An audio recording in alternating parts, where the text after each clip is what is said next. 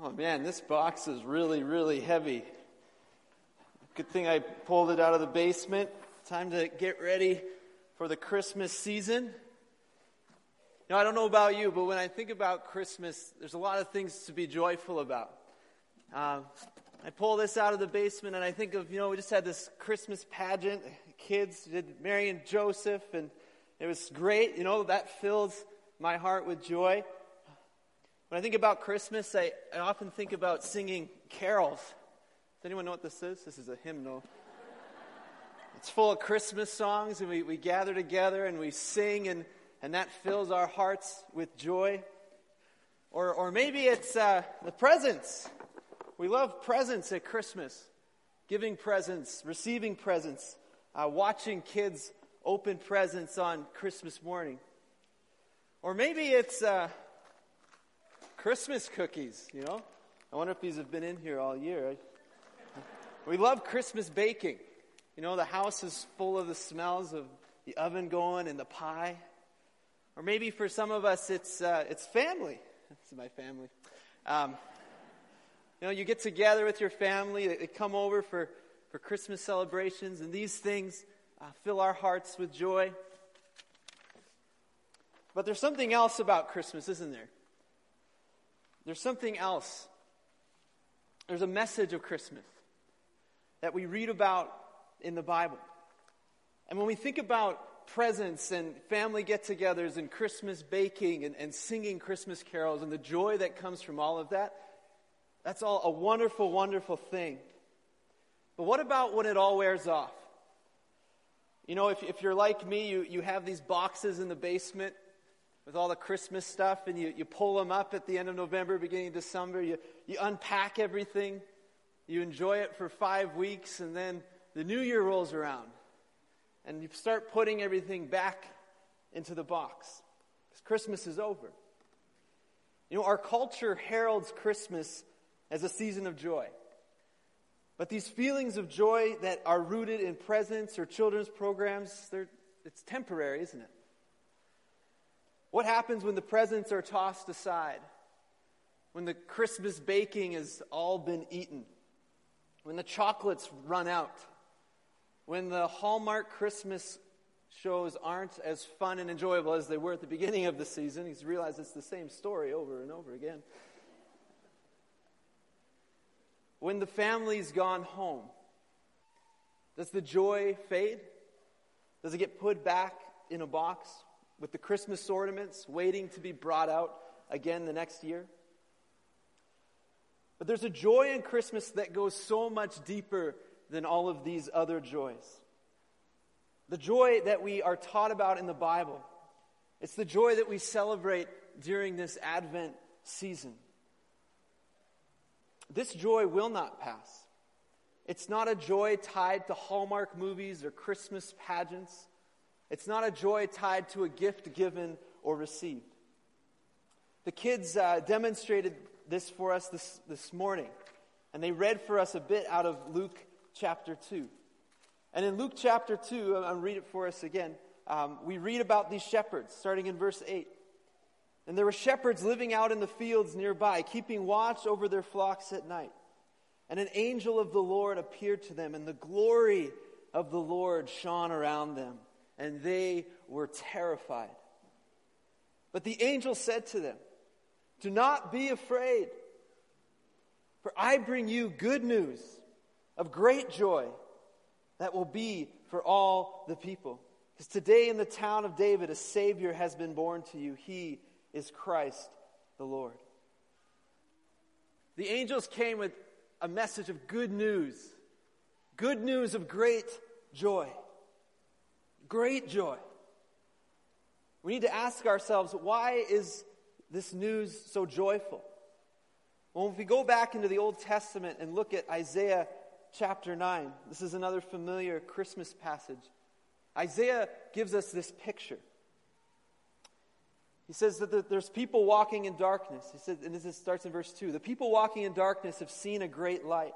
On those living in the land of the shadow of death, a light has shone. You've enlarged the nation. You have increased their joy. They rejoice because of you as people rejoice at the harvest, as men rejoice when dividing the plunder. For as in the day of Midian's defeat, you have shattered the yoke that burdens them, the bar across their shoulders, the rod of their oppressor. Every warrior's boot not used in battle, and every garment rolled in blood will be disdained for burning, will be fuel in the fire. Isaiah's painting this picture darkness sorrow, oppression. There's an enemy, there's things in the lives of these people that just aren't right. The people that Isaiah's talking about, it's like they're looking at their situation and their circumstance and they're going, man, it's really dark right now. It's really dark right now. How are we supposed to get out of this? And this is not unlike the state of Israel when Jesus was born, some 2,000 years ago. They're living under Roman rule.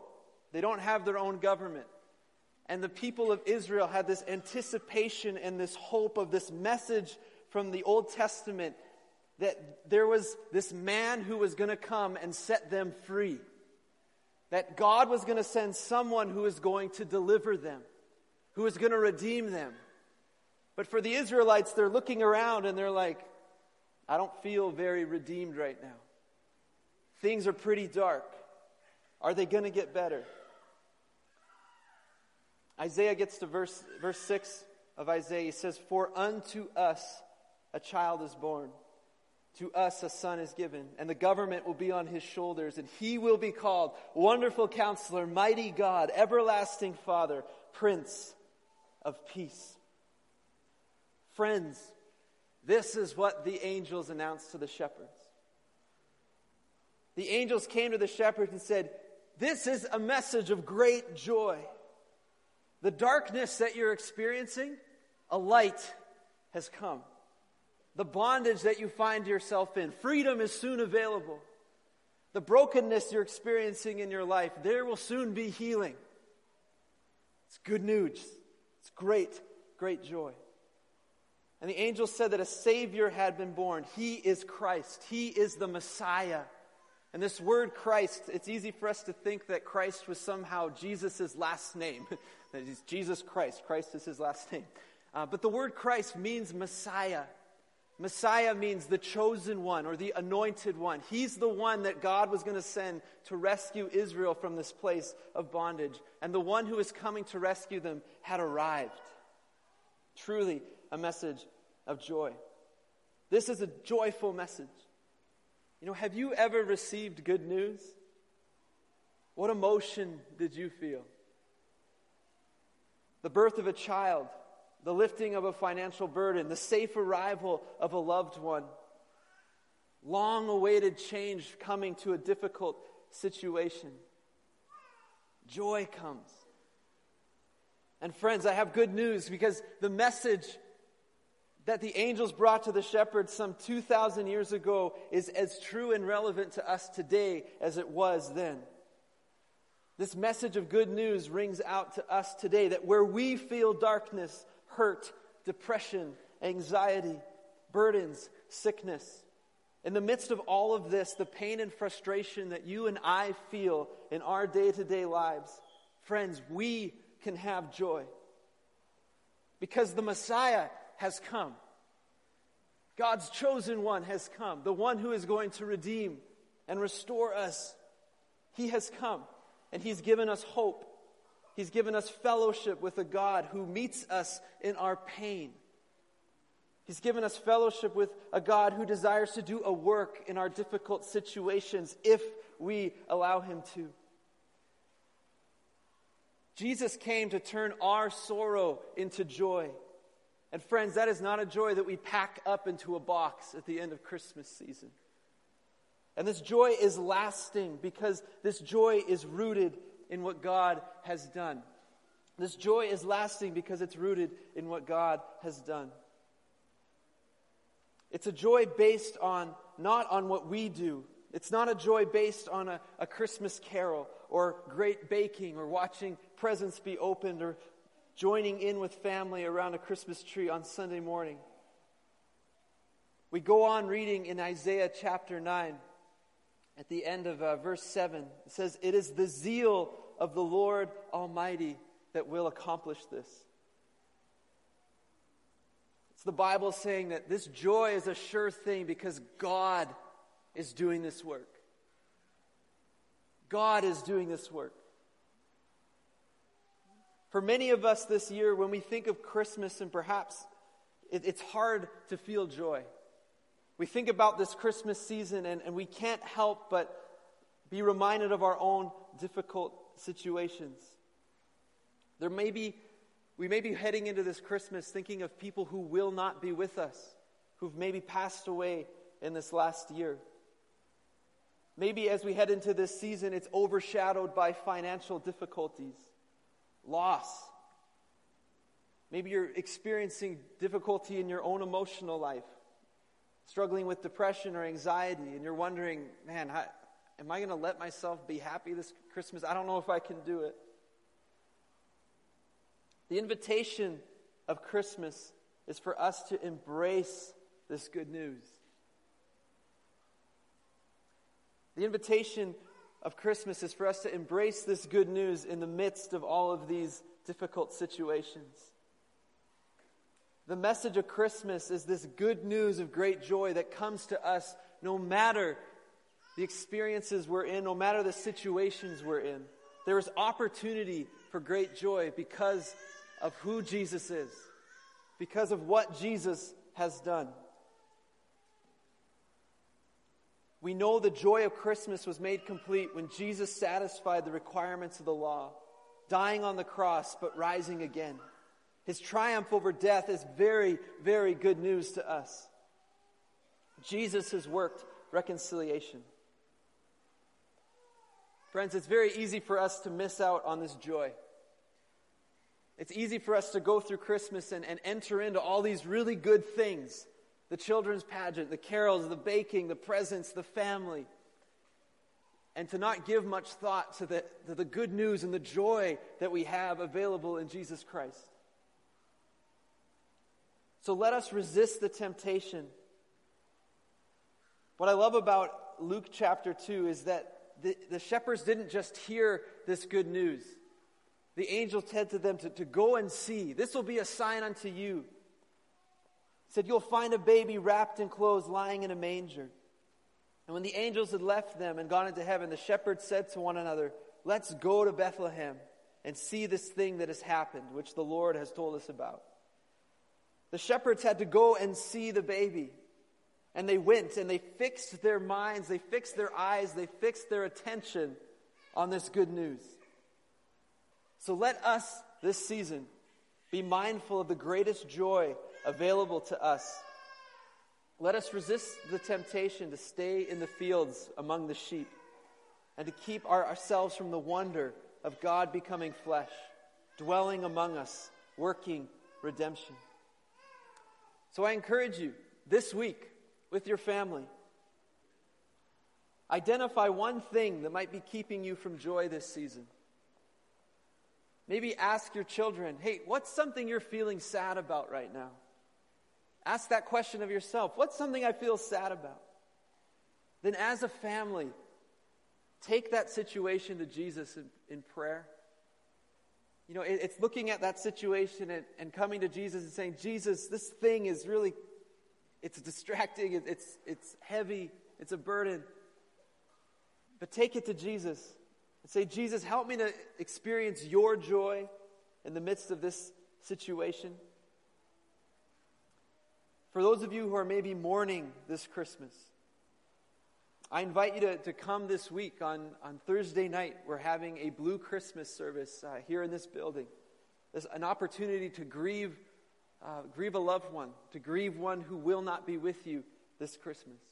To do that in the, in the fellowship of others, in a safe place to take that grief to Jesus, to meet with Him in that time.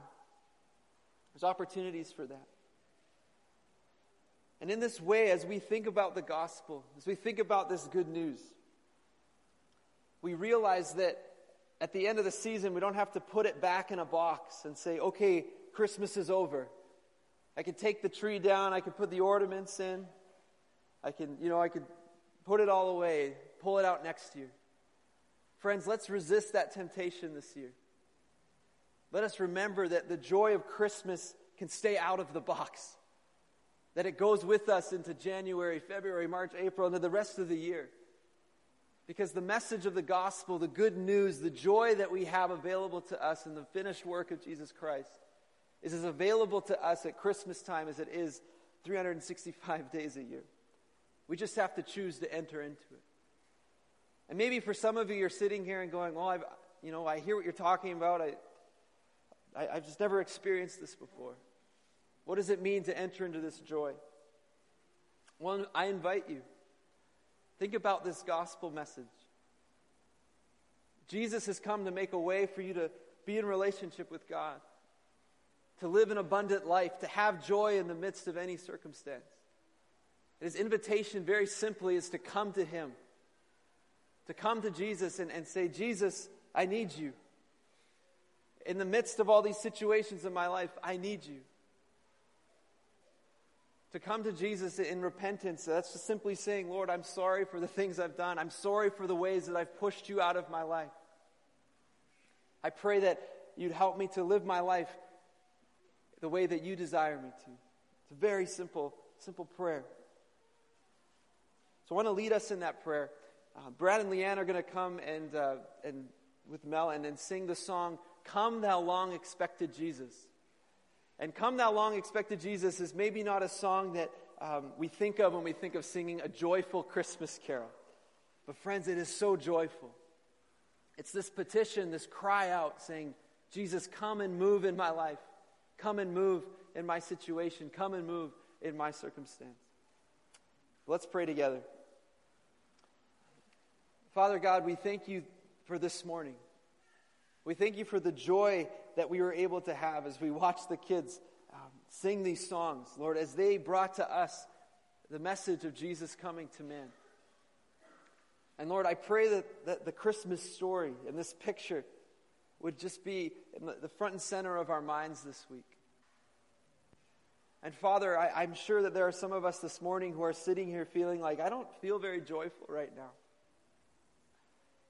And Lord, I pray that you would just reach out and, and touch their hearts this morning. And if that's you, I invite you to pray with me this prayer. It's quietly in your heart. Lord Jesus, I, I am sorry for the ways that I've pushed you out of my life. I'm sorry for the many ways that I get distracted and live my life apart from you. Jesus, I pray that you would forgive me Lord, I pray that you would forgive me for living my own way and ignoring your ways.